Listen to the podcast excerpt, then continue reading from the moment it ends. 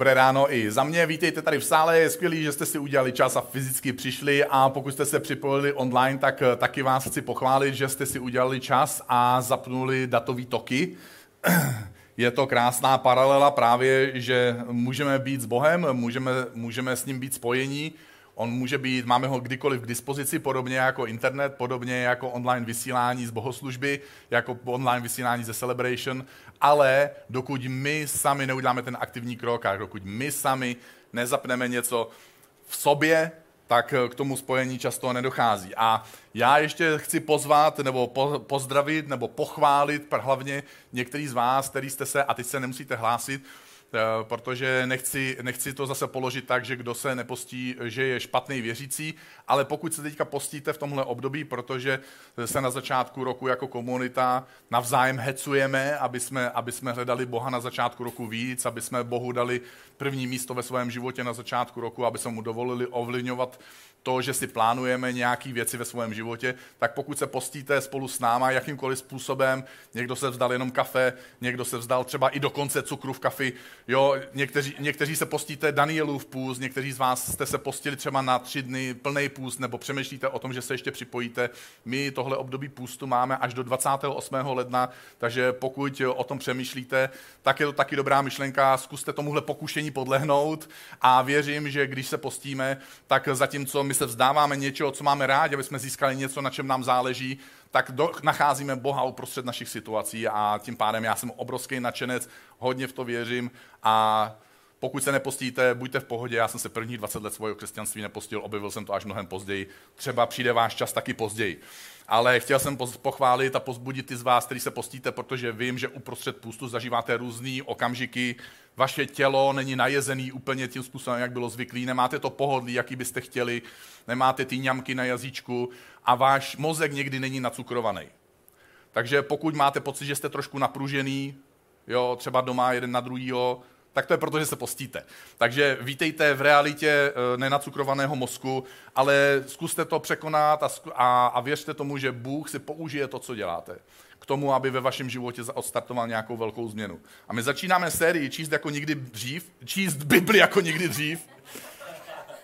Ano, samozřejmě, pokud chcete číst Bibli, nejdřív musíte umět číst. Tak uh, pojďme jako splnit si úkol číslo jedna, ale většina z vás, uh, protože děti máte v různých místnostech tady po lodi, uh, vepředu, vzadu, tak ty musí splnit to první číst jako někdy dřív a pak můžou bojovat tu druhou bitvu. My už umíme číst, a potřebujeme právě něco načerpat do svého života a Bible je ten náš zdroj, odkud my jako následovníci Ježíše Krista čerpáme. My máme několik důvodů, proč mít tuhle sérii, protože je dost lidí, kteří už si Bibli čtou dost dlouho, někteří z vás jste si ji už přečetli dokonce několikrát a může se vám stát, že, eh, že Bible eh, je pro vás jako vitamin melatonin. Jo, to je spánkový hormon, není to vitamin, jo, kecam. A v pohodě jenom snažím se vás udržet dělí, jo, protože vím, že jste hrozně vzdělaný a že víte, jaký je rozdíl mezi hormonem a vitamínem, já to nevím, jo, jenom vím, že se to jinak jmenuje, ale uh, tak chytrý jsem. V každém případě někdy čteme Bibli už tak dlouho, že Bible je pro nás jako melatonin, to znamená, že my si ji začneme číst a dobře se nám usíná. A tím pádem potřebujeme ve svém životě nový impuls. Nový impuls k tomu, aby jsme viděli, aby jsme vnímali, co nám Bůh chce říct a že je to vlastně Bůh, kdo k nám skrze Bibli mluví. A nebo jsou tak zase někteří z nás, kteří jsme nikdy si nepřečetli celou Bibli a někteří z nás si dokonce nepřečetli ani jedno evangelium, což je, je eh, v Bibli je takzvaný nový zákon a v něm jsou čtyři příběhy Ježíše Krista, ten samý příběh převyprávěný čtyřmi různými lidmi a já se tomu dneska budu věnovat. Navíc Bible má, nemá v první řadě cíl nás informovat. Bible není uh, Bible není, eh, Bůh nám nemluví proto, aby jsme my byli chytřejší. Bůh nám mluví proto, aby jsme jemu a sobě lépe rozuměli a aby jsme mu dokázali být blíž. A já, než jsem uvěřil, tak Bible pro mě byla záhadná a vzácná. Primárně proto, že nebyla k dostání. Nikde jste ji nedostali v obchodě, nedostali jste ji ve škole, jste se neprobírala, nebyla v žádné knihovně. Doma, u mě doma a v širokým, v mojí široké rodině ji nikdo, nikdo neměl. Takže byla opravdu zásná. Navíc byla záhadná. Já když jsem si ji začal jako nevěřící číst, já jsem ji nerozuměl většinou. Takže, eh, takže jsem se dostal do bodu, do kterého se dostal později třeba jeden můj příbuzný, když jsem všem na Vánoce rozdal Bible pod stromeček Takže kromě těch dárků, které tam byly, tam byla taková malá zítka z těch cihliček, které byly identicky stejný, měli stejný balící papír a prostě eh, my jsme se sešli jako velká rodina a já jsem ty Vánoce na třech různých místech v České republice, protože jsem byl nejdřív se svojí rodinou, pak eh, s další rodinou, jo. Eh, tak to je jako jedna rodina, jenom prostě jsme se sešli na různých místech. Tak jsem vždycky vystavil tu zeď, jo, dovezl jsem batohu prostě a, a jeden z mojich příbuzných si to začal číst dokonce, takže jsem byl nadšený, ale on říkal, Dančo, ale teďka já to čtu, ale já to, z toho nejsem schopný jako dekodovat, co nám ten pán Božko z toho chce říct. Takže, takže uh, jsem nechápal, byla pro mě záhadná, sám jsem nechápal, proč se v ní píše to, co se v ní píše. A když jsem potom uvěřil, tak se pro mě Bible stala svatou, posvátnou a hlubokou. Uh, já jsem ji bral vážně a to, co jsem v ní četl, mě zásadně začalo ovlivňovat. Ale ne proto, co jsem četl, ale jak to, co jsem četl, se proplétalo s tím, co jsem prožíval. A dneska je pro mě Bible svatá a bohatá. Hluboce inspiruje moje motivace a moje postoje a ne vždycky, takže musím někdy trošku sám sebe kopnout do kotníku, abych se posunul správným směrem. A současně mě inspiruje k odvážnému životu s Bohem. A já si nejsem úplně jistý, jestli dneska odpovím na, na, na otázku, proč věřit Bibli, způsobem, jakým očekáváš. Tedy my máme totiž sklon očekávat, že Bible se bude dokazovat technickými a historickými fakty, protože já jí ale sám takhle jednoznačně technicky nevěřím, tak doufám, že se mi dneska podaří mi vysvětlit tobě, proč já věřím Bibli. Když jsem uvěřil, tak jsem potkal lidi, který, který, si, který si v ní uh, vybarvovali nebo zvýrazňovali nebo potrhávali verše tolik, že, že to vypadalo, jako kdyby vzali malířský váleček a prostě přejeli ty stránky takhle prostě z hora dolů. Takže jsem byl trochu, trochu jako překvapený. Uh, došlo mi, uh, nebo takhle. Já jsem si totiž, mě to překvapilo, protože jsem si myslel, že Bible je svatá kniha. Eh, pak jsem zjistil, že i můj kazatel, který mě k Bohu přivedl, si v Bibli občas něco zvýraznil. A došlo mi, že Bible je svatá kniha, ale jiným způsobem, než já jsem si myslel, že to není svatý předmět, ale že je posvátný ten obsah. A že vlastně mohu, a že vlastně dokonce chci aby mě v ní něco zaujalo, pokud mě v ní něco zaujme, takže teda si to můžu a vlastně chci eh, nějakým způsobem třeba zvýraznit, abych, abych to snadno našel a abych se k tomu mohl vracet. Takže já, když jsem byl na začátku svojí cesty víry a začínal jsem si číst Bibli, tak eh, můj kazatel mi poradil, abych prozatím přestal číst starý zákon. Já jsem začal prostě, křesťané mají takové zvláštní, spoustu zvláštních zvyků. Eh, například mají takzvanou večeři páně, kterou provozují většinou ráno. A e, potom například máme knihu, která se jmenuje Bible a když se spotkáte s dobře vzdělaným křesťanem, tak vám řekne nečtí od začátku. Jo, je tady taková poslední třetina knihy, jmenuje se to Nový zákon, začni až tam. Takže, takže já jsem neznal žádného křesťana, když jsem si pořídil Bibli, nebo když mi byla tak nějak zvláštním příběhem jakoby pořízena a začal jsem si s ní číst jako normální člověk v normální knize od první stránky. Eh, což, což je hrozně zajímavý, jo, protože Bible celkově je zajímavá v mnoha věcech. Eh, má tam takový jako takzvaný obsah, to budíš, a pak tam jsou někdy jako, jako různý indexy, jako kde co je, eh, a potom na konci jsou, jsou, bývají mapy, tady v té třeba možná zrovna není, jo, ale tady, tady je zase, třeba když hledáte slovo pícha, tak kde všude ho najdete a tak podobně, a někdy tam bývají mapy, tak když jste jako, jako, jako nový člověk, který čte poprvé Bibli, jak si říkáte, uh, Hurgáda, jo, kde je Hurgáda, jo, Egypt, říkáte si prostě, hm, že by byl, byl návod, jak najít dovolenou, uh, jo, a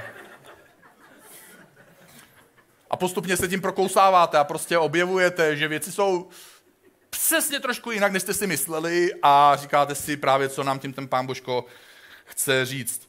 A teď jsem si krásně odbočil, že jo?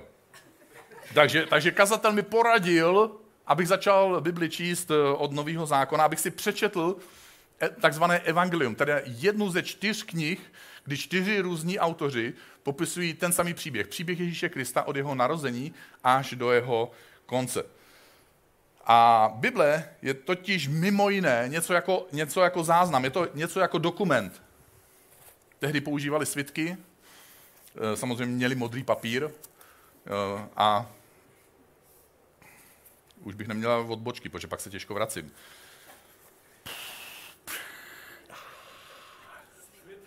Svitky, no, já vím, že svitky, ale kde je to tady jako? On mi to někdo napsal. Jo? Dobře, byl jsem na začátku, kazatel mi poradil, že chci, že chci číst nový zákon, takže já už jsem byl, ještě jsem nebyl ženatý, už jsem věděl, ne, to je blbost, to byla špatná odbočka, prostě už jsem věděl, že si mám někdy nechat poradit a e, že to je teda jedna ze čtyř knih, jo, e, dobře, to už, se, už jsme, tam se taky byli. E, a že je to dokument o tom, co se stalo přesněji o Ježíšově, o Ježíš životě a o tom, co Bůh dělal s, ve, v lidech a v lidských životech. A Lukášovo evangelium má přesně, jeho existence má přesně tenhle důvod. Lukáš byl konkrétní člověk, byl to lékař a následovník Ježíše a vysvětluje hned na začátku toho svého textu, proč se rozhodl ta, takovýhle záznam eh, Ježíšův příběh zaznamenat. A budu to chvilku číst. Už mnozí se pokusili sepsat vyprávění o věcech, které se mezi námi udály, tak jak nám je předali ti, kdo byli od počátku očitými svědky a služebníky Božího slova. Lukášovo evangelium není nějaká esej nebo nějaký filozofický zamyšlení, ale nějaký konkrétní člověk, který má kredit lékaře, píše nějakému znešenému Teofilovi v naději, že Teofilus ho zná a že i ve svém postavení toho vznešeného člověka, to znamená, že to nebyl chudý člověk, že to nebyl ani vládce, ale byl něco, jako bychom dneska řekli, střední třída, že ho bude respektovat, že bude respektovat pravdomluvnost tohohle člověka, kterého zná jako lékaře. Lukáše. A pak pokračuje dál. I já jsem se proto rozhodl po pořádku ti o tom napsat vznešený Teofile, nebo jsem to všechno znovu pečlivě proskoumal a teď proč? Aby spoznal, jaké spole, jak spolehlivé je učení, které si přijal. Takže začíná psát a vykreslovat příběh, aby pomohl někomu v následování Ježíše na základě skutečností, který se snaží pozbírat zodpovědně jako lékař. Je tady nějaký Ježíš, který prožil neobvyklý život a přinesl výjimečný zkaz a jeho příběh a jeho vzkaz má následky na naše životy. A následně je tady jakýsi lékař Lukáš, vzdálený svědek tohoto příběhu, který sbírá různá fakta, a Teofilus, který Ježíše neznal osobně a Lukáš mu převypráví, pokouší se mu vykreslit ten příběh, aby Teofilus poznal nebo ověřil si spolehlivost toho, čemu ověřil. A Lukáš nevypráví teologii a Lukáš nevy, nevyučuje filozofii. Vypráví příběh s různými detaily, úplně zbytečnými detaily by se mohlo říct někdy zdánlivě. Jako by tam opravdu byl, protože sbíral ty fakta. On popisuje detaily o mrtvém Ježíšově těle. Co se dělo s jeho tělem. Když mě zemřela maminka, já nevím, co se dělo s jejím tělem. Já jsem potom přišel na pohřeb a tam jsem viděl její tělo, ale Lukáš jde víc do detailu a popisuje nejenom jeho tělo, ale popisuje i tu hrobku, do které bylo v detailech znovu to Ježíšovo tělo položeno. Eh, jenom to budu číst, že někdo sněl Ježíšovo tělo z kříže, zavinul ho do plátna a pochoval ho do vytesané hrobky. A teď další detail, do níž ještě nikdo nebyl pochován. Je to prostě detail, který zdánlivě se nám může zdát zbytečný, ale protože je naplněním jakéhosi proroctví starého zákona, tak je to tady třeba například zmíněno. A vypráví to proto, že učedníci, kteří s Ježíšem chodili, tak oni původně věřili, že Ježíš bude vítězem nad takzvanými dvěma chrámy.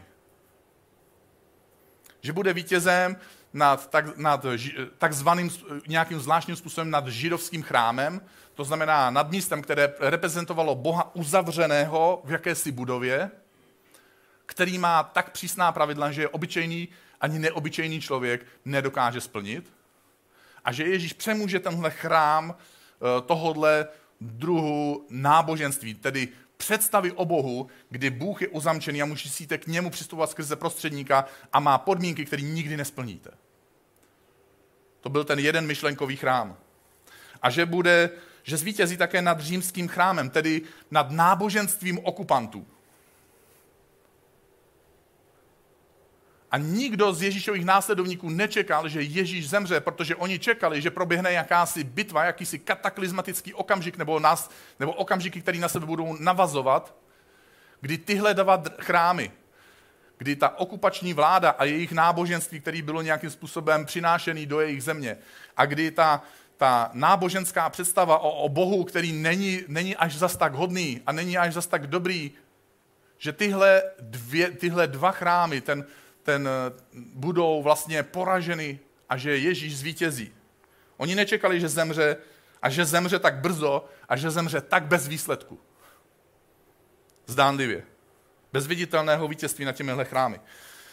Takže on popisuje hrob, protože hrob a ta smrt Ježíšova těla, fyzického těla, byl konec jejich nadějí. Některý, říká se, že naděje umírá poslední, ale někdy je dobře, když nějaká naděje umře. Pokud máme falešnou naději, tak je dobře, že umře. Tohle potkalo učedníky. Byl to pro ně největší šok v jejich života, protože do té doby, než se potkali s Ježíšem, tak žili jakýsi průměrný život, každý žil svůj život, někdo byl rybář, někdo byl celník, eh, měli různý povolání, jeden byl terorista jeden byl kolaborant, jo, prostě žili tak, jak mohli, potkali Ježíše, jeho vzkaz byl tak výjimečný, že je vyburcoval z toho, z toho jejich běžného života a vzali je na dobrodružnou cestu, která trvala tři roky a oni měli obrovské očekávání, proto za ním šli. A najednou konec. A ten hrob byl, byl nejenom symbolem, ale to bylo opravdu pohřbení, místo, kde se pohřbil nejenom Ježíš, ale i současně i jejich naděje. A tak Lukáš pokračuje dál a popisuje, že hrob a tělo Ježíše neviděl pouze jeden člověk, ale že ho vidělo víc lidí. Což pokud jste právníci, tak víte, že si takový člověk buď chystá ještě lepší obhajobu, anebo že jde na hodně tenký let, protože během, během obhajoby obžaloba může roztrhat svědectví vašich svědků na kusy a tím pádem máte prohraný ten soudní spor. A Lukáš popisuje, přidali se k němu ženy, které s Ježíšem přišli z Galileje, viděli hrob i to, jakým způsobem bylo tělo pochováno, vrátili se domů a znovu různý detaily připravili voné oleje a masti. Lukáš jakoby stál v soudní síni a přivádí si tyhle svědky pomyslný na podporu toho, že tvrdí, že Ježíšův příběh, tak jak on ho zaznamenává, je pravdivý. Protože kdokoliv mohl přijít a říct, tak mi řekni, který ženy to byly, já se jich jdu zeptat. To bylo jeho riziko, protože on to dal na papír a někdo ho mohl konfrontovat. Je to jako když jste prezidentský kandidát a řeknete, já nikdy nebudu kandidovat na prezidenta, dáte to na papír, necháte to vytisknout a později kandidujete. Tak vás někdo může popotahovat za nos a nedivte se, je to vaše chyba prostě. Neměli jste to říkat, vaše smůla. Lukáš jde do stejného rizika. Něco dává na papír a někdo to může spochybnit, někdo ho může později popotahovat za nos. Mě jedno, koho jste volili, volte si, koho chcete. Já vám přeju, ať váš kandidát vyhraje, ovšem vyhraje jenom jeden, takže půlka z vás bude mít smůlu. No, to se nedá nic dělat. Svět se nezboří. Jo? Bude to lepší nebo horší, ale pak to bude zase lepší. Jo? A pak to bude zase horší, takže prostě v pohodě. Jo? My tady nejsme proto, aby jsme, aby jsme řešili filozofii, aby jsme řešili náboženství a aby jsme řešili politiku. My chceme, aby, jsme mohli, aby lidi mohli poznat Ježíše Krista a ten vzkaz, který on přinesl. Amen. Yes. to úplně prostě tyjo, eh, rozjetý tady dneska. Takže Lukáš tím ukazuje svoji jistotu o tom příběhu, který vypráví. A tyhle detaily jsou odrazový můstek pro to, co přijde na konec příběhu. Protože přichází skříšení z mrtvých. Neuvěřitelné, nepochopitelné, do dneška neobhajitelné, neustále to někdo spochybňuje, ale pro lidi, kteří to zažili, tak skutečné. Proč používat argument a tu část příběhu, která je tak těžko dokazatelná, jedině proto, že se to stalo. A že si prostě nemůžete pomoct, protože chcete říct celý příběh. A Lukáš tím nekončí a později píše Teofilovi ještě druhou knihu. Jmenuje se Skutky Apoštolů, kde popisuje, co se dělo po tom, co byl Ježíš zkříšený. A píše v ní znovu právě první knihu jsem napsal, drahý Teofile, o všem, co Ježíš začal dělat a učil až do dne, kdy byl z hůru poté, co skrze Ducha Svatého dal pokyny svým vyvoleným apoštolům. Lukáš používal hodně argumentů a hodně faktů. Hodně detailů. Používal lidský svědky, kteří byli ještě v té době živí.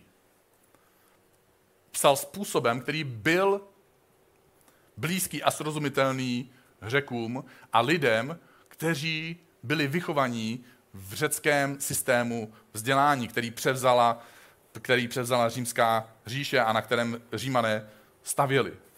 Na rozdíl od Lukáše, apoštol Marek, autor dalšího evangelia, taky si vybral pro své evangelium modrý papír, je ve svém vyprávění Ježíšova příběhu mnohem, mnohem stručnější. Je to skoro o polovinu kratší příběh, přitom Ježíš prožil prostě stejný život. Jo? To nebyly dva různé životy, jakože jeden delší, jeden kratší. Prostě Marek je mnohem stručnější.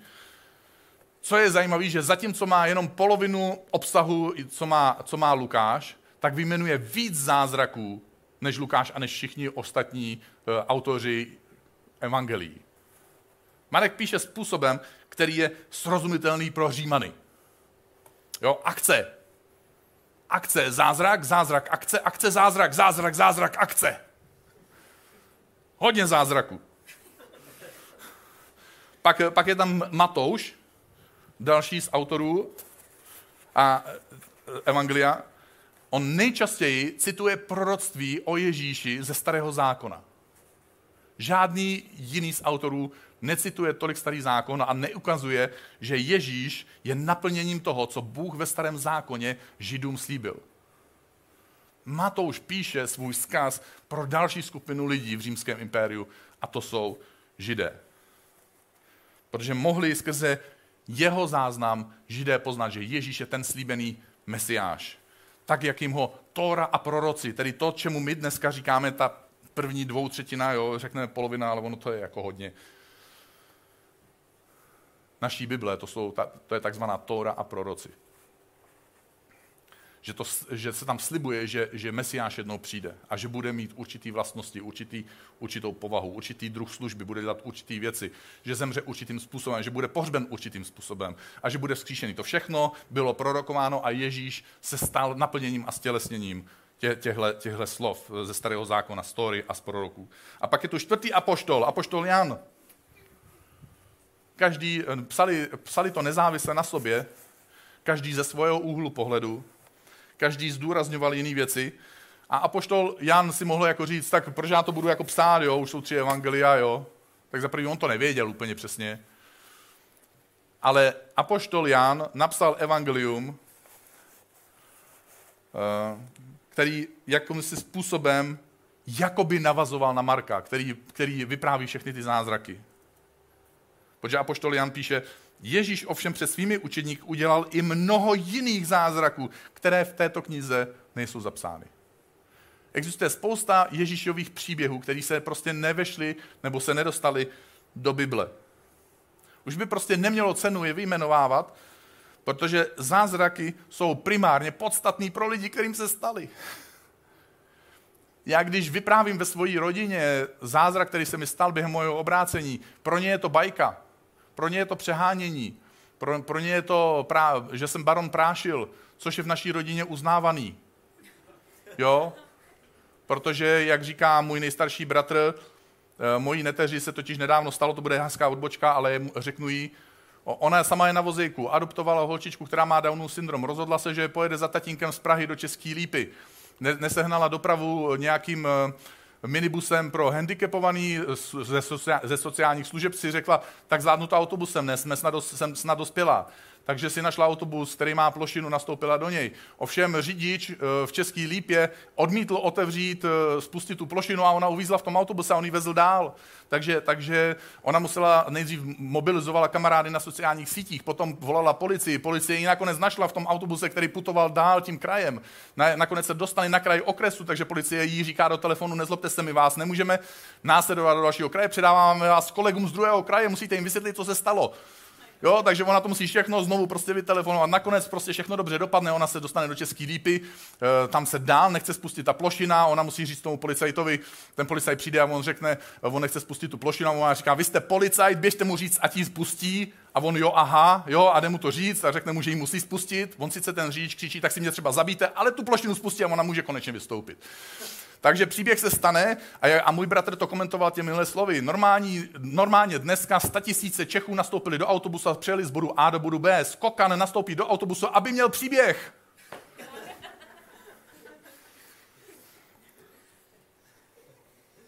Ty zázraky jsou podstatné pro lidi, kteří je prožili. Jo, pro vás je to jenom příběh, pro ní to byl zážitek, že? Kteří je viděli ale už nejsou tak zajímavé pro nás jako pro čtenáře. Ale ty zázraky jsou zapsány. Budu to číst dál. Ty jsou ale zapsány, ty, co jsou zapsány, protože mají nějaký důvod. Ty jsou zapsány, abyste uvěřili, aby ty a já, aby jsme uvěřili. Ale nejde mu o to, aby někdo uvěřil v Ježíše, že dělá zázraky. To není ten vzkaz, který, který právě Marek a apoštol Jan a ostatní apoštolové chtěli, chtějí přinést. Oni popisují ty zázraky, aby my jsme uvěřili, že Ježíš je, a znovu cituji, Mesiáš, Boží syn, a abyste skrze víru měli život v jeho jménu. Janovo evangelium je nejčtenější evangelium v pohanském světě. Něco ve vyprávění a ve způsobu, jakým to Jan popisuje, do dnešní doby, nebo v dnešní době, v nás, v lidech v dnešní době, rezonuje víc než u ostatních autorů. Bible je nejprodávanější kniha historicky na světě. Evangelium Jana je nejprodávanější část Bible. První křesťané ale neměli tuhle knihu. Oni neměli tuhle knihu, první křesťané. Oni měli prostě různé dokumenty. Někteří z nich měli dokonce jenom, jenom útržky že měli třeba jenom jeden, jednu větu. Tohle, tohle je třeba Jan 3.16. Jo? A umím řecky. Tak Bůh miloval svět, že dal svého jediného syna. Někteří, co mě znají, tak vidí, že kecám. Tak Bůh miloval svět, že dal svého jediného syna, aby každý, kdo v něj uvěří, nezahynul, ale měl věčný život. A předávali ho, schraňovali ho u sebe. Skovávali si ty svitky, pučovali si je navzájem. Jo, dneska se mění Pokémoni, oni se měnili prostě, ty máš Marka, eh, půjčíš mi, já mám Lukáše. Jo, Marek je poloviční, dej mi k tomu něco ještě. Jo, svitek, uh, útržek, jo, beru, dobře. Jo. Nebo já ti to půjčím, ale běda, jestli mi to nevrátíš.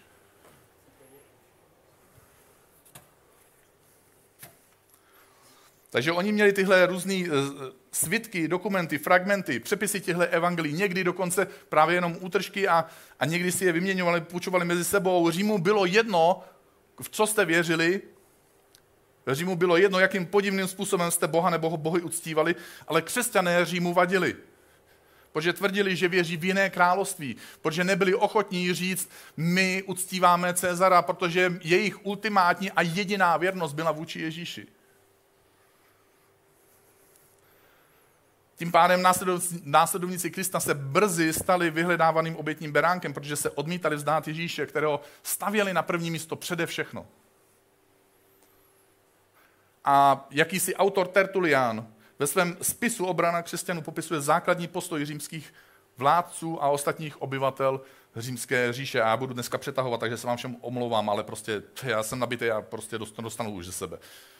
A píše, rozlije-li se Tiber za městské hradby, tedy řeka Tiber za městské hradby, nezavlaží-li řeka Nil pole, nedáli nebe vláhu, pokud je zemětřesení, nebo nastal hlad, nebo je nějaký mor, nějaká epidemie, i hned lidé vykřikují, puste na křesťany lva. To bylo základní nastavení. médií, tištěných, internetových, sociálních sítí, prostě ho, diskuzí v hospodách, jo. Oni měli zeď, oni psali vzkazy na zeď.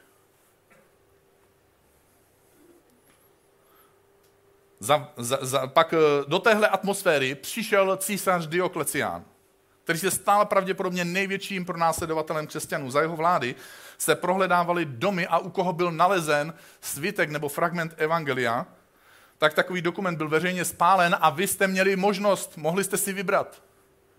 Buď jste se veřejně vzdali a zřekli svoji víry v Ježíše Krista, nebo jste čelili následkům, to znamená, že před vašima očima popravili vaši děti, vaši manželku a pak teprve popravili vás. Takhle jednoduchá volba to byla.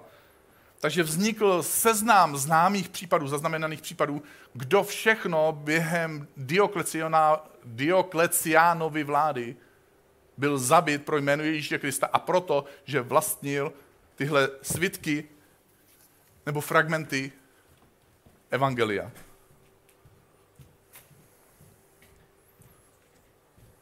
A nikdo není ochotný zemřít za pohádku s čerty nejsou žerty, ještě nikdo to neudělal. Nikdo není ochotný obětovat sebe a svoji rodinu pro něco, co možná není pravda, nebo na tom možná ani nezáleží. A po celé rozsáhlé římské říši následovníci Krista byli vyhledáváni, nahánění, páleny jejich dokumenty, byli prodáváni do otroctví a byli popravováni. A jedinou inspirací pro tyhle křesťany nebylo propojení na sociálních sítích nebo to, že by byli, že by byli nějakým způsobem omámení jakýmsi politikem, který má k dispozici nějaký způsoby, jak prostě s nima se všema komunikovat od, od Španělska až, až po, eh, po nějaký výspy na, na Slovensku, od, od Británie až do Egypta. Jedinou inspirací pro ně bylo, že vlastnili nějaký dokument, anebo dokonce, že, nemě, že ho ani nevlastnili a byli na nějakých setkáních, kde se z takového dokumentu četlo. A dalo by se říct, kde byl Bůh, když lidi tohle prožívali, když následovníci Ježíše tohle prožívali, takové pronásledování. Byl s nimi a posiloval jejich víru a současně také měl plán, který se postupně, nenápadně, ale taky neodvratně naplňoval. Uběhlo pouze 60 let od vlády Diokleciána a počty pronásledovaných křesťanů ačkoliv křesťané byli pronásledováni, prodáváni do otroctví, byli zabíjeni, tak jejich počty se nezmenšovaly, ale rostly. Až jich bylo tolik, že to nebylo možné eh, ignorovat. A přichází další císař Konstantin, který legalizuje křesťanství a zastavuje jakékoliv formy pro následování. A je to nakonec cíř, římský císař Konstantin, kdo vyzve křesťanské vedoucí, aby dali dohromady soubor dokumentů, které budou všemi uznány za věrohodné záznamy Ježíšova života a za, za nositele, textový nositele, proč Ježíš měl přijít, kdo měl být, tedy ty, ta Tóra a ty proroctví.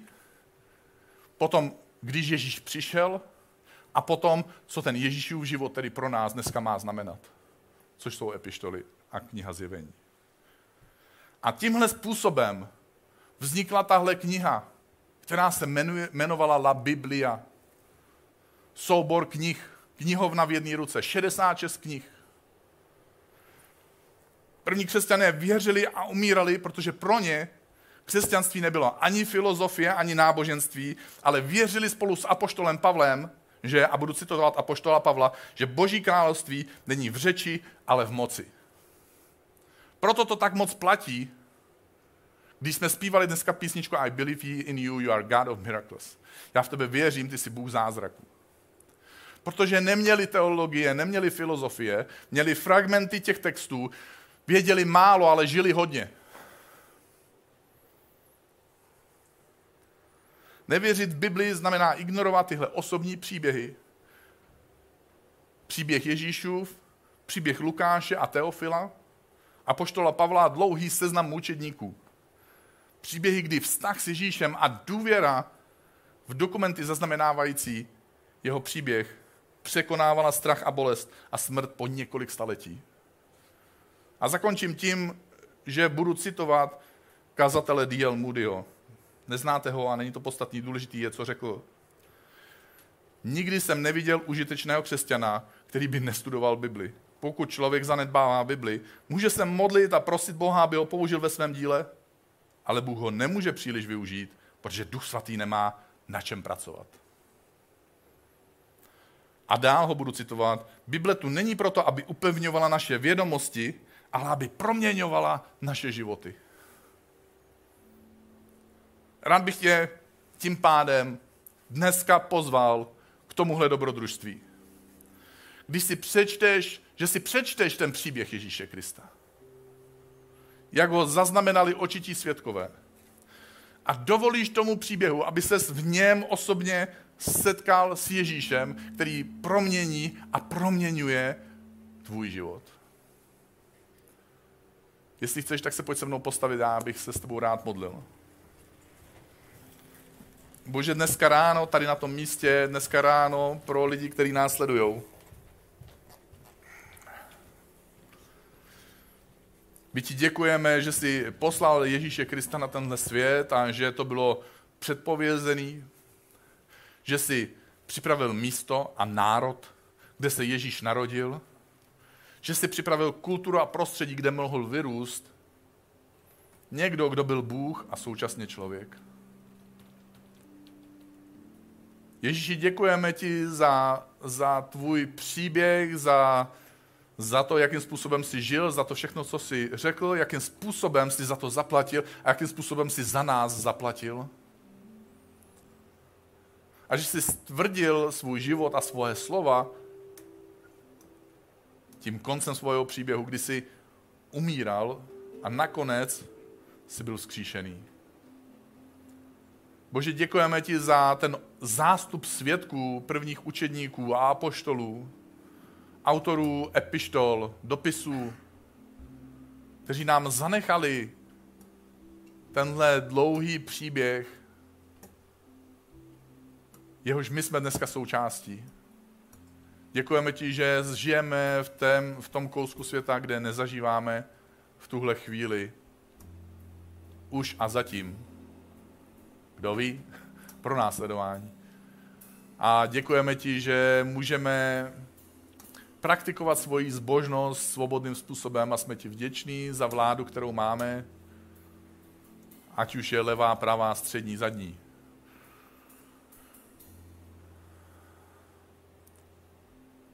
Bože, děkujeme ti za to, že existuje Bible a že z ní můžeme čerpat, že je v ní zaznamenán tvůj příběh, tvůj hlas, tvoje vůle, tvoje slova, to, co nám chceš říct. A Bože, chceme se vracet k tvojim slovům a čerpat z nich pro naše životy. Slyšet tebe, slyšet tvoji inspiraci, slyšet to, že nás miluješ, slyšet to, že nás chceš někam posunout, slyšet to, že můžeme být víc podobní Ježíši. Slyšet to, že je nám odpuštěno. Slyšet to, že jsi náš otec. Slyšet to, že můžeme milovat bližního svého. A že můžeme být milovaní na zpátek. Duchu svatý, ty jsi ten, kdo nám dokáže vykládat, převyprávět, pomáháš nám porozumět Bibli, Božímu slovu, těm slovům, které tam jsou zaznamenaný. Duchu svatý, my ti děkujeme, že jsi v našem životě a dáváme ti plnou autoritu a právo, aby si spoužíval Bibli k tomu, aby k nám promlouvala. A možná, že chceš udělat teďka krátký závazek v modlitbě a chceš říct, dobře, bože, já bych rád přečetl Bibli za jeden rok, to by znamenalo tři kapitoly denně, nebo řekneš, bože, já bych rád udělal závazek, nebo ráda bych udělal závazek, že si přečtu jednu kapitolu denně, nebo chceš říct, eh, bože, já prostě budu věnovat každý den nějaký čas, 10-15 minut tomu, abych si četl nebo četla z Bible a budu hledat to, co mi chceš říct pro dnešní den. Můžeš si udělat jakýkoliv jiný závazek, ale zkus teďka krátce v modlitbě říct Bohu svůj možná další krok ve svém duchovním životě. Já nám teďka pár okamžiků ticha na to, aby si to mohl říct ve své hlavě nebo to šeptat.